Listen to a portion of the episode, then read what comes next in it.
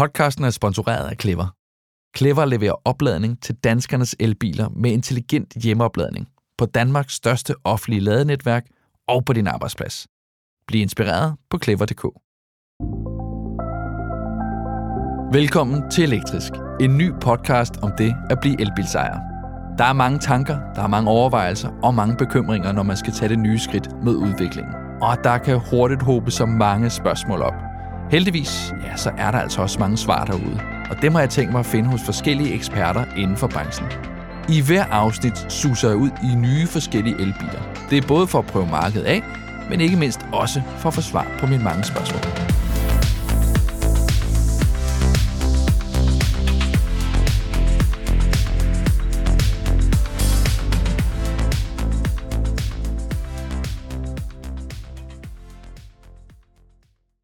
Det er næsten umuligt ikke at lave sammenhængen mellem elbiler og den grønne omstilling, hvis du spørger den almindelige forbruger.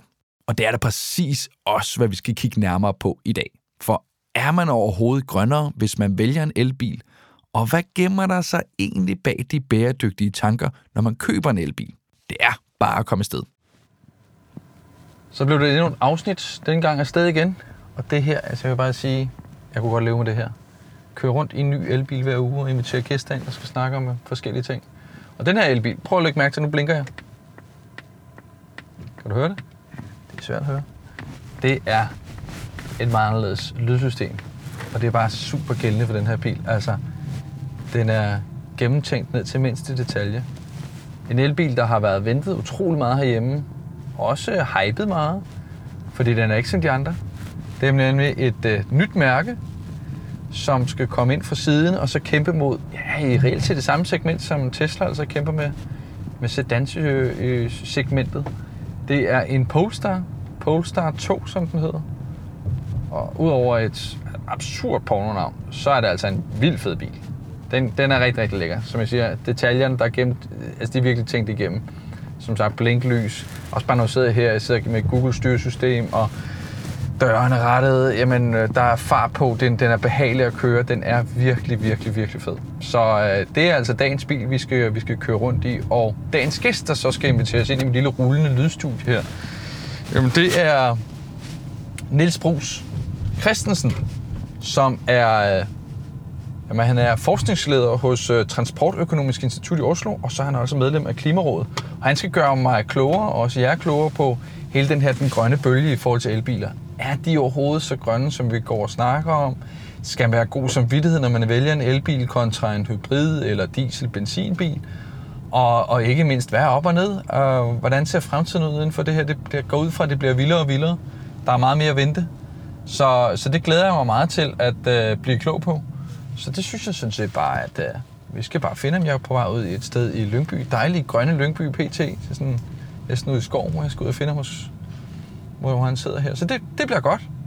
Men øh, lad os lige få fat i ham. Hej Niels. Hej. Velkommen til. Tak skal du have. Polestar. Ja. Hvad siger du? Flot ny bil. Jamen lad, lad os bare trille ud og i et, uh, et grønt område nu, når vi skal snakke om den grønne energi. Ja. Nå Niels, grønne elbiler, det har vi jo hørt om et stykke tid, og det har jeg også en lille fornemmelse af, at der er mange, der vælger en elbil for at være mere grøn. Men jeg har også, ligesom, hvis vi tager elefanten i rummet til at starte med, jeg har jo kigget og set, at det måske, den er ikke så grøn, som vi måske gerne vil have den var. Hvor, hvor grøn, kan du sige, hvor grøn er en elbil egentlig, sådan generelt? Ja, altså, det kommer jo an på en hel masse ting. Det første, det er den strøm, den kører på. Hvis den er lavet fra et kulkraftværk, hvad den jo er nogle steder i verden, øh, stadigvæk også til dels i Danmark, jamen så trækker det kraftigt fra i regnskabet. Men i Danmark, der er vi jo på vej til, at al vores øh, strøm, den bliver lavet som grøn energi. Og øh, det betyder så, at den del ude af billedet, så det vil sige, når du først kører i den, jamen så er energien, i hvert fald når du kommer nogle få år frem i tiden, så er den øh, mere eller mindre 100% grøn. Øh, så når man så sammenligner med en benzin- og en dieselbil, så er der i produktionen af bilen er der den store forskel, at batteriet kræver en hel masse energi både til at tilvejebringe de råstoffer, der indgår i batteriet, men også til selve øh, batteriproduktionen. Så det trækker selvfølgelig fra i regnstykket, den dag du kører bilen ud over forhandlerens øh, dørtrin, jamen så har du allerede lagt en hel del CO2 i dag til at producere bilen. Øhm, I Klimarådet der lavede vi for et par år siden en analyse, som viste, at hvis man tog højde for alle de her ting, øh, så ville det være sådan, at allerede i dag, hvor en del af strømmen i Danmark er, er baseret på kul, jamen så når du har kørt cirka 50.000 km i bilen, så har du tjent det ekstra CO2-udslip hjem, som der har været til at producere bilen, ved at du, det er meget mere en, øh, grønt at køre på strøm, end at køre på fossil. Det er det simpelthen. Så har jeg kørt det der. Mm. Og øh, det, bliver, det regnestykke det bliver bedre og bedre med tiden. Af to årsager. Dels, som jeg nævnte før, fordi at strømmen bliver i højere og højere grad øh, baseret på vind og sol øh, og vand, vandkraft. Og også fordi, at øh, bilproducenterne er jo godt klar over den akillesæl, som det er, at der går en masse energi med til at producere batteriet. Så derfor er de allerede begyndt at indstille sig på, at deres øh, produktion af batterierne, eller de batterier, de køber andre steder fra, hvis det er den vej rundt, at de skal være så vidt muligt baseret på, på vedvarende energi. Og øh, nogle af de store øh, bilfabrikker, de garanterer allerede, at fra et årstal, måske i 2025, jamen der vil batterierne være produceret 100% på vedvarende energi. Men lad os lige, inden vi kommer dertil, fordi der er ingen tvivl om, vi skal snakke om fremtiden, det skal vi i den grad snakke om, for det har jeg en fornemmelse af, det er der, der, der kommer til at ske utrolig meget. Så lad os lige prøve bare sådan helt konkret, øh, som du siger, altså, så vidt jeg kan forstå, er der to steder, jeg skal være opmærksom på, som, som miljøbevidst ny elbils kommende ejer, at så skal jeg tænke på, jamen, øh, et, den strøm, jeg får ud af laderet til bilen, og to, selve bilens produktion. Mm-hmm. Er, er der flere ting, jeg skal være opmærksom på, hvis jeg gerne skal være den grønne? Ja, så bliver det lidt meget teknisk, men øh, der er jo også sådan noget med, at øh, hvis du producerer strøm, øh, eller hvis du køber strøm, eller oplader i spidsbelastningsperioderne, jamen så kan du risikere, at strømmen den er mere sort, end den er uden for spidsbelastningen, fordi at når vi kommer op over øh, vindmøllernes kapacitet, jamen så har man nogle øh, backup-værker, øh, som typisk er kulkraftværker. Ja, lige præcis, men det går jo så stadig igen til, hvad jeg, hvad jeg ligesom trækker ud af batteriet. Men, men hvor Nej, grøn... det kommer jo i, når du lader dit batteri. Det er der. Så hvis du undgår at lade, når du kommer hjem Ja. fra arbejde, men programmerer bilen sådan, så den lader om natten, så sparer du dels nogle penge i strøm, men det er sådan set normalt også grønnere, end hvis du lader, mens øh, alle andre de laver mad, for det er der, der bliver brugt mest strøm. Kan man sige noget sådan tidspunktsmæssigt, hvornår det er? Ja, altså øh, de fleste øh, elselskaber har i dag en højere takst bare på distributionen mellem klokken, jeg tror, klokken 17 og klokken 20. Ja. Og det er jo en indikation af, at det er der, hvor der typisk er mest belastning på. Der står alle Ja. køkkenet. og- Og, og øh, de fleste biler behøver jo ikke så forfærdeligt mange timer til at lade op i, så hvis du venter til efter klokken 11, øh, og så kan se, jamen, så har jeg nok strøm på, når, når klokken den er 7 om morgenen, eller hvornår du nu skal afsted i bilen, Mm. så, så er det der, hvor du i gennemsnit øh, får den grønneste strøm. Men er det helt forkert at have den der fornemmelse? Altså, fordi lad os, bare, lad os lige sådan sætte scenen, som vi er nu her, Niels. Vi, vi sidder øh, i flotte brede øh, i Lyngby nord for København. Der er ved siden af mig, altså vi har lige, lige parkeret bilen, den ser jo ikke en lyd, da vi trillede ind her på brostenen. Ved siden af mig, der løber en lille, lille å, og en lille gadekær næsten. Der er grønne træer, jeg kan høre fuglene synger. Altså jeg føler mig næsten, altså det er virkelig, hvis jeg trækker vejret ind, så føler jeg mest, åh, oh, jeg er, jeg er rigtig grøn og miljøbevidst, for jeg kører elbil når du siger alle de her ting, så virker det ikke som om, at det er måske ikke noget, jeg, jeg burde gøre. Eller hvad? Skal, det er jo igen i forhold til min gamle Nissan, som er på benzin. Ja, altså, der går jo en masse energi til at producere bilen, så hvis du skifter bil hver anden år, så er det helt sikkert ikke særligt miljøbevidst. Og hvis du har en bil, der kan køre lidt endnu, øh, så, så er det et kompliceret regnestykke, øh, om, om det er det ene eller det andet.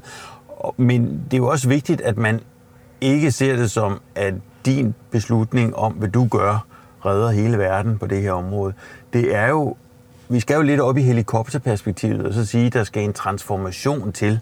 Og der er der for mig ikke nogen tvivl om, at den transformation hedder, at vi skal alle sammen over og køre i øh, noget, der... Øh, ja, nej, vi skal alle sammen over og køre i elbiler. Mm. Det er sådan, det ser ud nu. På lidt længere sigt kan det også være, at der kommer nogle brintbiler eller sådan noget, men, men det er langt uden for de beslutninger, som vi skal træffe her og nu. Her og nu, der skal vi øh, gradvist alle sammen over i elbiler. Og hver gang der bliver købt en ny bil, det kan godt være, at du skal vente med at kø- og, og købe en ny bil, men hver gang der bliver købt en ny bil, hvis det er så en benzin- eller en dieselbil, jamen så kører den også i 2030, ja. og formentlig også i 2035. Så det vil sige, at det er nogle langsigtede beslutninger, og dermed, hvis du kører på benzin eller diesel i en bil, i 2035, jamen så øh, har du altså lagt et stort CO2-udslip. Så den afgørende beslutning er for alle dem, der køber nye biler. Men det er jo netop, altså når du siger, at det er måske ikke lige min beslutning, der skal redde verden, men hvis ikke jeg gør det, og hvis ikke den næste, der gør det, hvis ikke den næste bilkunde eller nogen andre også gør det, så kommer vi vel ikke vel dertil. Så, så i stedet for, man sige, jeg som kunde kan jo ikke tage vare på andres beslutninger. Jeg skal fokusere på, nu har jeg tænkt mig at skifte. Er det, er det et dårligt eller godt tidspunkt at gøre det på? Det er sådan, at øh, formentlig sådan, at jo længere tid der går, jo mere grøn bliver den elbil, du køber. Men i mellemtiden kører du jo også i videre og bruger noget benzin eller diesel. Ja. Så det regnestykke, det afhænger af en masse konkrete faktorer. Men i, i det store hele, så tror du nok, at, at, at for mange mennesker, der vil de private økonomiske overvejelser om, om det er nu, man skal skifte bil eller ikke, skal komme i første række. Men så synes jeg, det er fint, at man punkt 1 når man så køber en ny bil, at man så går ind i de overvejelser, jamen kunne jeg så ikke godt købe en elbil? Er det ikke nu, jeg skal være med på elbiler? og mens du så har din benzin- eller dieselbil, så kan du jo overveje, om ikke det også er sundt for dig nogle gange at tage cyklen eller gå, øh, i stedet for at tage Nu strammer du den, Niels. Nu strammer du den, det vil jeg sige. Altså, det her er jo... Øh, altså, jeg, jeg skal jo finde mig en ny elbil som sådan, og, øh, og det, det har ikke været nemt med at sige. Men jeg kan også godt se, at hvis jeg, som du siger, skal nå den der øh, for, for mit vedkommende tage den beslutning, så kan vi måske komme et skridt videre. Regeringen har jo sat det her nye mål. 2030, 750.000 øh, elbiler på, på det danske veje. Er, synes du, det er et ambitiøst mål, eller er det et mål, der kan nås? Er det, er det lade sig gøre det? Ja, det er helt klart lade sig gøre lidt, øh, og øh, 750.000 er ikke et voldsomt ambitiøst mål. I Klimarådet der lavede vi en statusrapport for øh, cirka et år siden, hvor vi var ude og sige, at hvis vi skal nå målene, så øh, er det svært at se, hvordan vi kan nå det, uden at have omkring 1 million elbiler. Okay. Ja. Og så har der været en masse diskussion om den grønne øh, transportaftale, som man nu har lavet.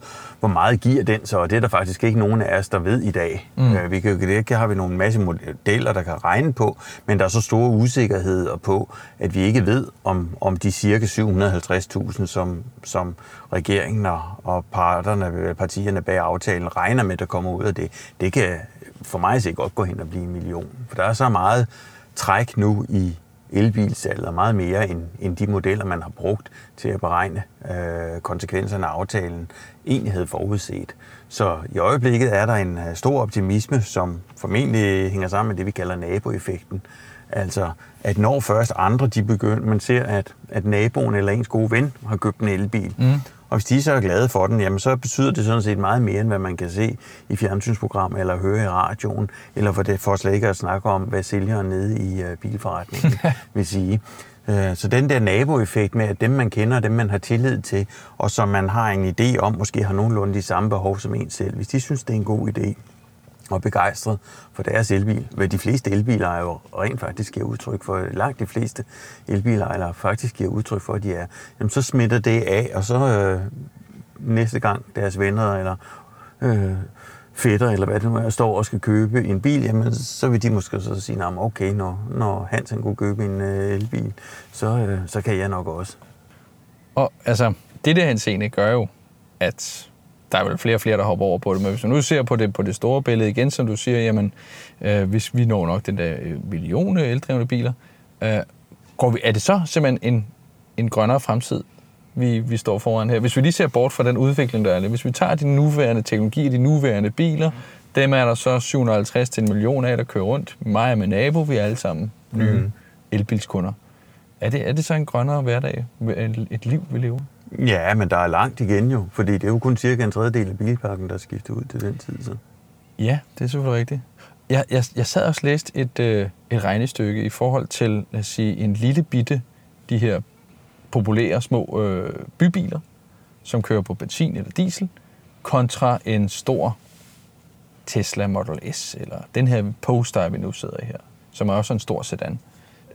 Altså, hvordan er regnestykket der i forhold til, kunne, kunne vi, skal vi så ikke bare alle sammen køre bitte små biler i stedet for de store elbiler? Jo, men så hvis du vil købe en lille bil, så er det så også bedre at købe en, en lille elbil. Ikke? Så, så det, er, det er bedre at sammenligne like for like, eller på dansk, altså biler af samme størrelsesorden. Ikke? Ja. Fordi altså, vi, vi kommer jo ikke udenom, at folk køber jo ikke bare en bil for at have fire øh, øh, gummihjul til at transportere dem fra A til B. Der er meget, meget øh, forbundet med at købe en bil omkring practicality, øh, altså hvad man synes, der er praktisk, og også hvad man synes, der er lækkert, og signaler og alt muligt forskelligt, som indgår i de overvejelser, når folk køber bil. Det kan man jo ikke komme udenom. Hvis vi alle sammen bare skulle være miljørigtige øh, og ikke tænke på andet, jamen så ville vi slet ikke øh, køre i biler i dag. Vel? Men hovedet det der, altså, nu er meget, meget op på, når du snakker om det der signalværdi, og den der måde, man, hvad man uds, øh, udstiller, hvad man, hvad man, man ligesom gerne vil have, man skal ses. Det har der jo aldrig nogensinde været en klimatanke, når man snak- snakkede biler. Altså, det er vel, det er vel en ny retning. Men det er, ja, og det, sådan er det nu. Altså, nu er det jo sådan, at man sender nogle signaler, og mange, øh, der gerne vil være med på bølgen, de kører jo blandt andet elbil, fordi de gerne vil sende de rigtige signaler. De synes ikke, de kan komme øh, og sige, jeg har købt en ny benzin, og slet ikke en ny dieselbil. Nej, det virker også i de her tider som sådan lidt bagudskuende. Hvad ja, det jeg sagtens Lidt sige. gammeldags og sådan noget, ikke? Og så sige, når der, når der kommer morfar ikke i sin gamle fossilbil, ikke? Som han lige har købt, ikke? Han har slet ikke fattet, hvad det drejer sig om. Så det element indgår jo også i dag i, når folk de overvejer, om de skal købe en elbil. Hvordan tror du, det bliver, når, lad os sige, øh, om et lille stykke tid, netop den der øh, anskueliggørelse, vi har på os selv, men ikke mindst på andre også, at når man ser nogen komme kørende i en øh, benzindrevne bil, og du selv sidder i en elbil, altså, vil der være en stigmatisering af folk i benzin- eller dieselbiler om et stykke tid?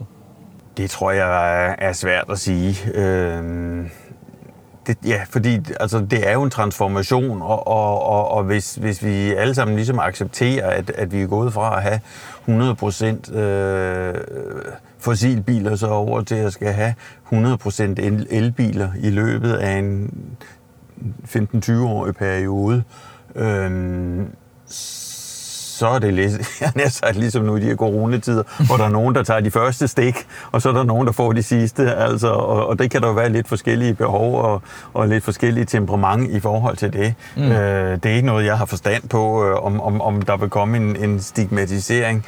Øh, men, men jeg, synes, jeg synes, det er vigtigt, at, at, at man både selvfølgelig siger, hvad, hvad, hvad kan jeg gøre, men også at man ser det i det store billede. Det, det handler om, det er altså en samfundstransformation, vi er i gang med. Ja. Ikke? Og det er ikke realistisk at forvente, at, at, at, at, at det sker på et år, at hele bilsalget går fra 0 til 100 procent øh, grønne biler. Men Nej, det, det er måske ikke det, der, der kommer til at ske. Så, okay, så lad os sige, øh, fint, vi har valget er taget, det bliver en elbil, det gør det jo for mit vedkommende, har jeg jo, jeg har selv været i tvivl om det ene og det andet.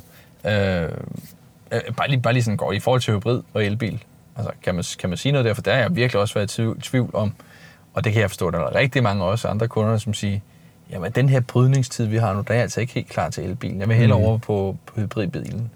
Men det kan jeg også læse, det, det giver ikke rigtig nogen mening. mm, det kommer meget an på, hvordan du kører din hybridbil. Hvis man nu gør sådan en almindelig dansker, så kører man cirka 20.000 om året, og man har øh, cirka mellem 5 til 20 km til, til, øh, til arbejde. Ikke? Jo, men hvis, hvis, hvis du husker at lade op, og hvis du har 20 km til arbejde, så kan du køre 40 km. De fleste nye plug-in hybridbiler, de kan faktisk køre øh, 50-60 øh, kilometer på en opladning. Okay. Så der går det jo sådan set fint. Så du, kan- du kan få hybridbiler, og der kommer nogle også af de store øh, bilmærker, de kommer med, med hybridbiler i løbet af i år, der kan hvor- som på papiret i hvert fald kan køre op til 100 km. Øh, Og det vil så sige, at i praksis kan de måske så køre en 75-80 km ja. på en opladning. Og så kommer du jo langt. Men det er klart, hvis, hvis du så øh, ikke øh, husker at, at oplade den, øh, så, så er der selvfølgelig en udfordring med det. Og der er store usikkerheder. Øh, det er faktisk øh, en, et, en, en udfordring i sig selv, at vi ved ikke, vi ved faktisk ikke, hvor meget øh, af, af hybridbilernes kørsel, der foregår på henholdsvis el og, og, og brændstof. Men kan man ikke måle det? Kan Jo. man ikke sådan gå rimelig meget se det øh, 100% i en bil? Jo, jo, men du, men du ved ikke, hvad det Og det er jo adfærd, meget af det. Altså, hvad gør, hvad gør dem, der kører bil, rent faktisk? Og der er det jo først nu, vi begynder at have så mange plug-in hybridbiler, at, at det giver mening at lave et, et, en, en, en måling på, hvad er sådan den typiske eller den gennemsnitlige øh, kørselsfordeling på, på el og, og, og, og lad os sige benzin. Mm. Fordi det er også sådan, at når du så kører, hvis du kører på benzin og kun kører på benzin, jamen så er en plug-in hybridbil jo sådan set dårligere, end hvis du havde købt en ren benzinbil. Ja, det, Fordi den er tungere, og, og ja, der er en række forhold, der gør, at, at, at, at, at når du kører på, på benzin, jamen selvom den, den regenererer bremseenergien i et vist omfang, jamen så er det typisk sådan, at så, så kører den lidt kortere på en, på, på en kilometer. okay. Så hvis du kører rigtig mange lange ture, hvor du kører stort set det hele på, på, på brændstof, og meget få kilometer, som er korte ture, jamen, så er det måske ikke en god idé at købe en, en plug-in hybridvin. Plug-in hybridvin, den har den fordel, at du har en lang rækkevidde, når du lejlighedsvis kører langt. Og ja, det er jo, det er jo en brydningstidsbil. Øh, lidt spøjs egentlig. Den har jo lidt, af- lidt af begge ting, men, men, men det er jo heller ikke den, jeg besluttede. Altså, jeg, jeg er, jeg er jo stadig ikke helt overbevist om, at elbilen er... Der er nu for mit vedkommende, at jeg har, jeg har ligesom besluttet, at det skal være den vej. Når jeg nu skal ud og køre det, og jeg skal gerne køre langt nogle gange, så skal jeg også ud og lade. Mm.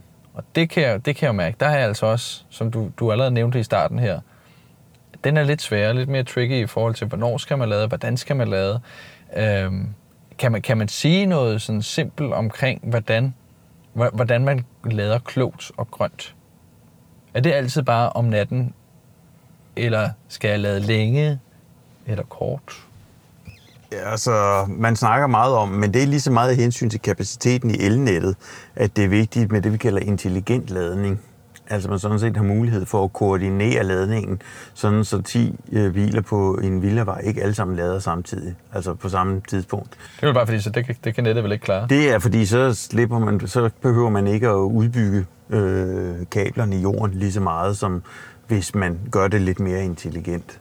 Øh, og strømmen, det er jo så det samme. øh, Produktionen af strømmen, øh, Øh, jamen den afhænger jo af, hvor meget det blæser og, og, og, og en række andre faktorer. Og hvis vi så ikke har nok øh, af, af den grønne energi, jamen så træder man så til med nogle backup øh, kraftværker. Så det vil sige, som jeg sagde før, hvis du lader i, i spidsbelastning, så er der en større chance for, at, grøn, at strømmen den øh, rent faktisk er sort på den korte bane. Men på længere sigt, der får man formentlig også løst de problemer, sådan så, så det stort set alt strømmen er grønt, så vi ikke behøver at tænke, tænke over det. Men det kræver vel også større ud, udvikling og ikke mindst udbyggelse. Jo, men det skal vi under alle omstændigheder. Vi skal have en massiv udbygning af den grønne strøm.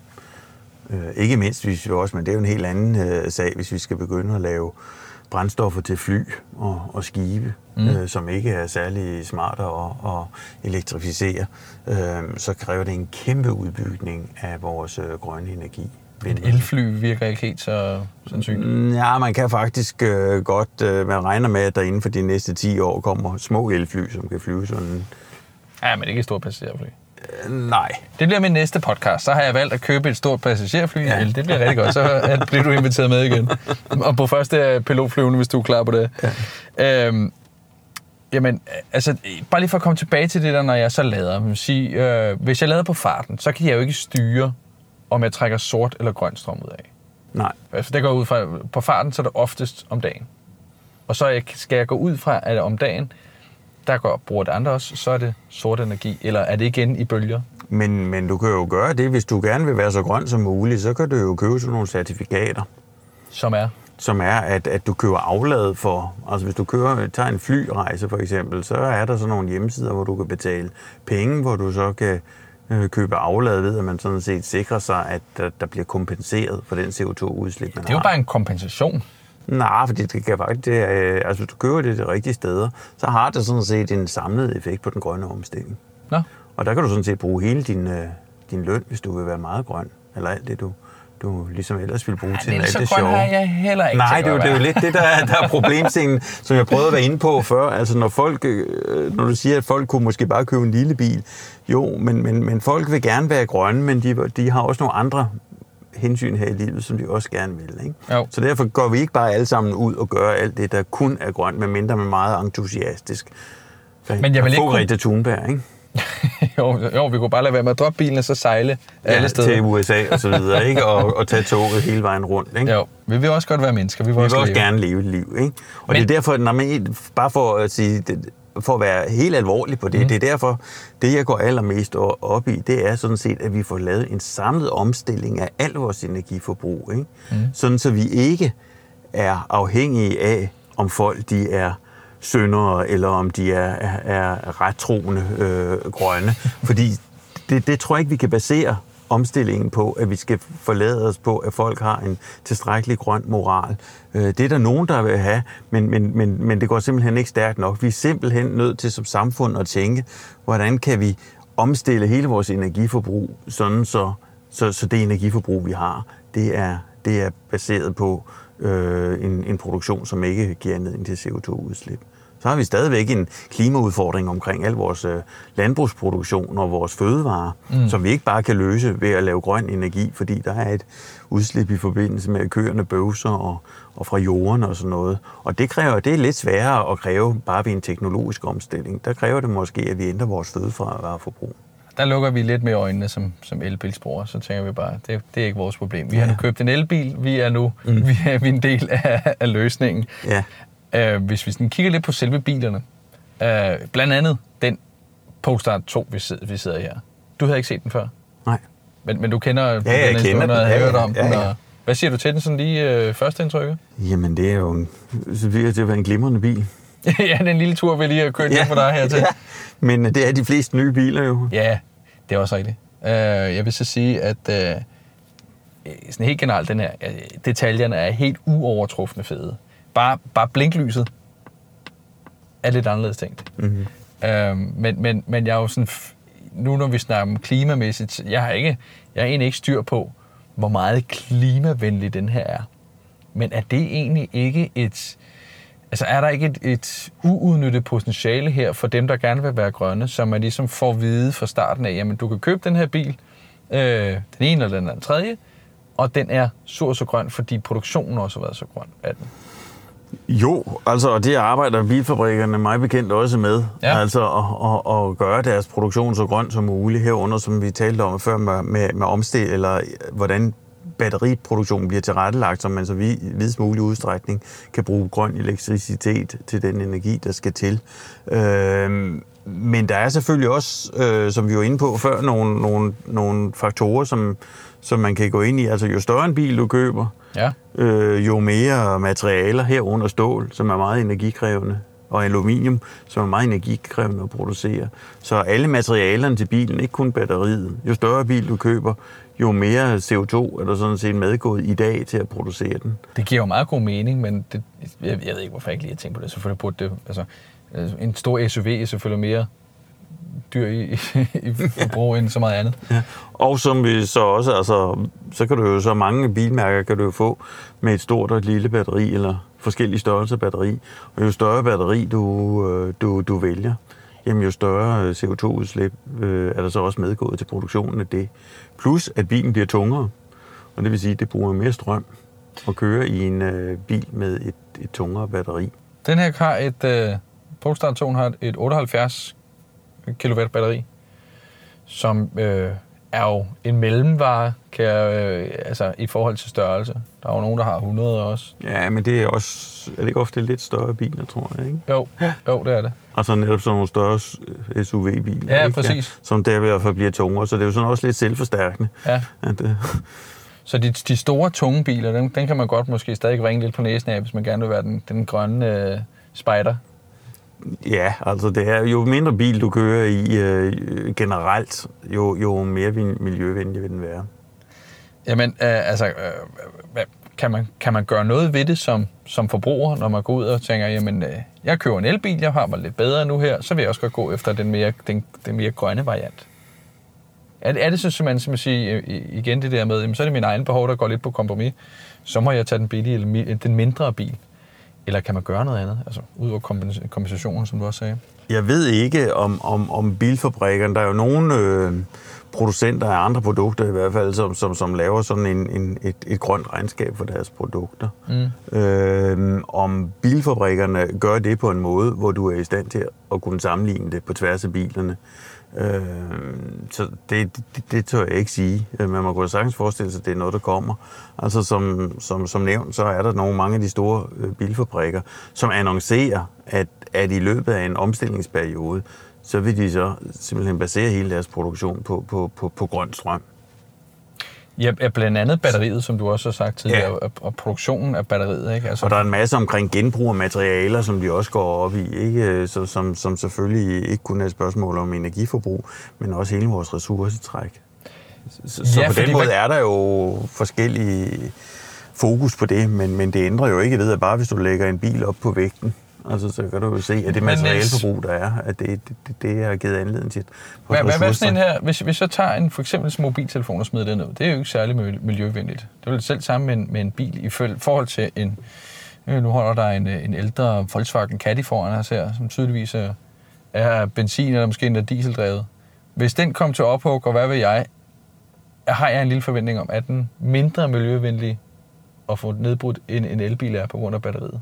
Øh, det har jeg ikke, må jeg sige, det har jeg simpelthen ikke, ikke styr på, men, men, men igen, løsningen er jo, øh, at, at der kommer, øh, at der bliver systematiseret genbrug også af batterierne. Ja. Øh, og det er der ingen tvivl om, der vil, der vil komme. Altså, at øh, det kræver også noget, faktisk noget energi at genbruge øh, batterierne, så det er ikke bare sådan, som man, man omkostningsfrit miljømæssigt kan, kan, kan genbruge batterierne og så lave et nyt. Altså, så, så på den måde er der et, et, et tab i den omstillingsproces. Det bliver lidt teknisk, men altså, øh, vi skal jo tænke i, at det store ressourceforbrug, der er, for, der er bundet i et batteri, at det bliver, det, det gør, det bliver recirkuleret til ny batteriproduktion. Det skal ikke være nemt, var. Der er hele tiden et eller andet, som gør det lidt mere, altså så, så kommer en, en genanvendelse af batterier, men det er også ligesom lidt mere der er lidt mindre miljøvenligt.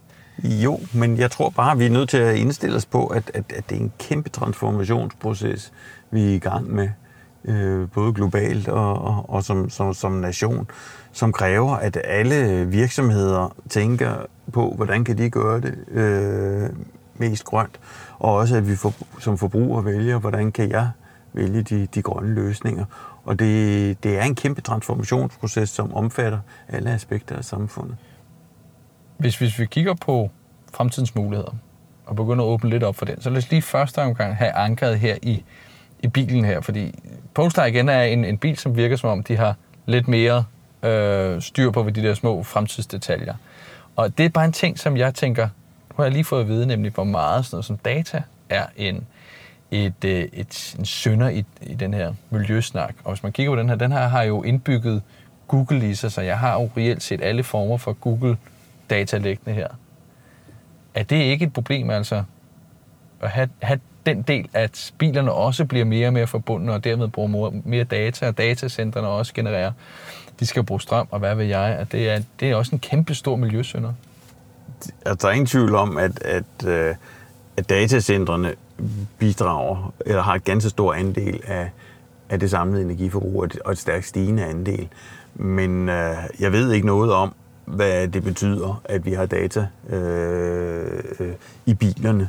Men, men, men umiddelbart vil jeg tænke, at det nok ikke er den, den, den største driver på det data, øh, drevne energiforbrug, vi har. Men jeg ved det Du mener ikke, det er ikke, det er ikke der, vi kommer til at sidde Det er ikke der, jeg vil, vil, vil hænge min hat. Det var ikke det, jeg vil fokusere mest på.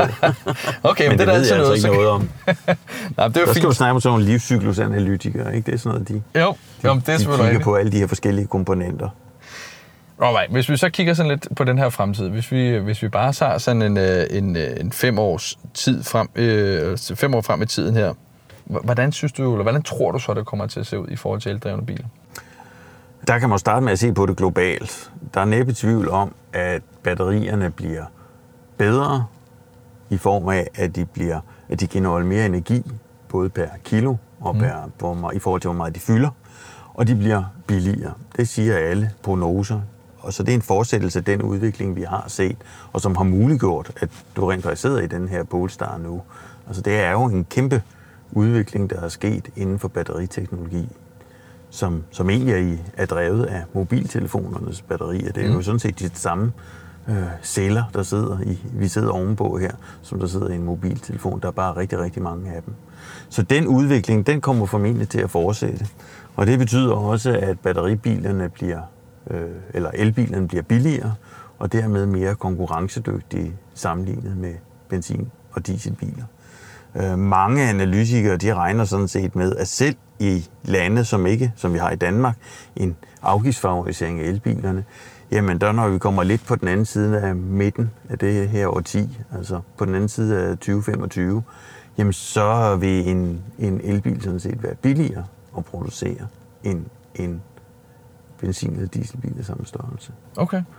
Og øh, selv i dag, i hvert fald hvis du ser i Danmark, der er det sådan, at øh, hvis du ser med de afgiftsfordele, der er på elbiler, så har FDM regnet ud, at, at det, der er de samlede omkostninger ved at have en bil over hele bilens levetid, inklusiv øh, strøm til elbilen og benzin og diesel til, til, til den gammeldags bil, jamen så er det sådan set allerede i dag en lille smule billigere at have en elbil samlet set, end det er okay. at have en øh, benzin- eller dieselbil.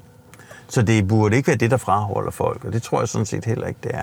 Jeg tror, folks største bekymring, det er, om det er nu, jeg skal købe en elbil. Ja, men præcis, det er jo det, som mit psykose Eller om jeg skal vente, ikke? Ja, men, men det kan man ikke sige så meget om. Nej, det synes jeg, det er lidt ligesom den her med PC'erne, ikke? Altså, hvis du venter til næste år, så kan du få en, der er hurtigere og smartere til en billigere penge, ikke? Og på det, så, så vil man jo aldrig få købt en PC, men... Men jeg er ikke i tvivl om, at den usikkerhed, der har været politisk om, om afgiftsstrukturen, men som nu er lagt fast de næste 10 år frem, den har været kraftigt bidragende til, at folk har været meget usikre på, hvad vil deres værditab være på elbiler. Men der er vi også i en transformation, hvor det ser ud til nu, at, at det måske snarere omvendt, at folk begynder at blive bekymrede, hvis de køber en dieselbil. Vil der så være et meget stort øh, værditab på den, fordi at folk ikke vil have dieselbiler, når de skal sælge den igen om fem år?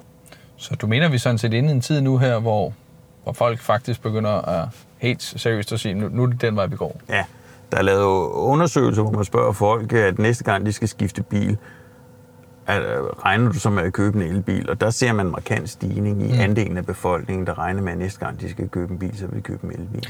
Og hvad er det der med øh, opladning af, af bilen? Du, du nævnte jo faktisk helt i starten der, at det også ser ud til at blive grønnere. Øh, er det den vej, vi går? Ja, altså strømmen bliver grøn, og derfor, øh, og det kommer til at ske i hele Europa. Altså det er jo en teknologi, som vi kender.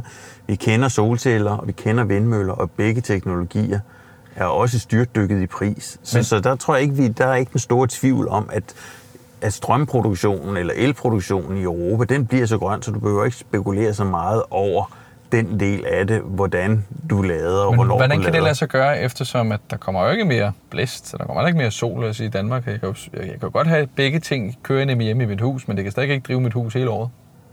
Nej, men hvis du ser på det på tværs, hvis du ser, at vi har vandkraft, og vandkraften, den kan du jo bruge, når der ikke er så meget øh, sol, og der ikke er så meget vind. Og hvis du ser et samlet europæisk energisystem, så blæser der jo altså ikke, øh, eller er der ikke vindstille overalt i Europa på samme tid øh, og solen skinner mere nogle steder end andre. Men det er noget, man regner meget på. Øh, ja. øh, men man regner jo altså også med at lave, altså der er forskellige backup-systemer. Der er mange, der har regnet på det her, og, og, og, og det er da en udfordring, men det er ikke en udfordring, som man ikke mener, man kan løse. Jeg havde læst om, øh, hørt om et, en, en ret sjov tanke omkring det her med elbilerne, og det her med at kunne samle strøm ind, lad os sige, fra øh, sol eller fra vind, og så kan bilerne være agere form for batteri til os til huset også. Mm.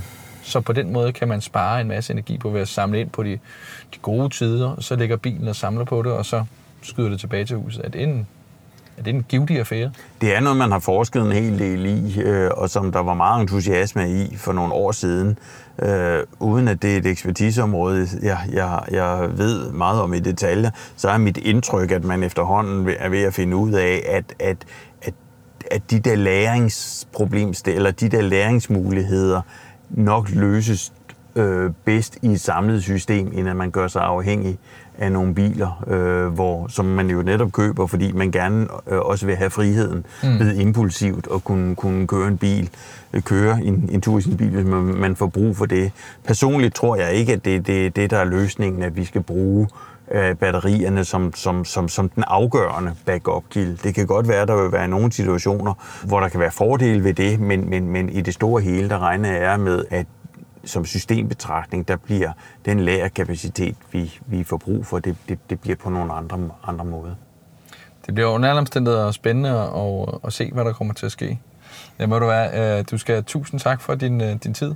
Nu, jeg føler mig både sådan lidt mere opløftet for, at sige, den grønne udvikling, men også måske med sådan helt personligt for mit, mit valg, at jamen, man skal jo starte et sted. Mm-hmm. Og det, det kunne meget vel være, at det, at det kan gøre en forskel om nogle år, hvem ved. Elektrisk var produceret af Jakob Ranum. Jeg hedder David Gullager, og hvis du har nogle spørgsmål, kommentarer eller andet, så er du velkommen til at sende mig en mail på info eller finde mig på de sociale medier, hvor jeg bare går under navnet David Gullager. Mange tak for lån af bil til Polestar Danmark, og også tak til dig, lytter, fordi du lyttede med.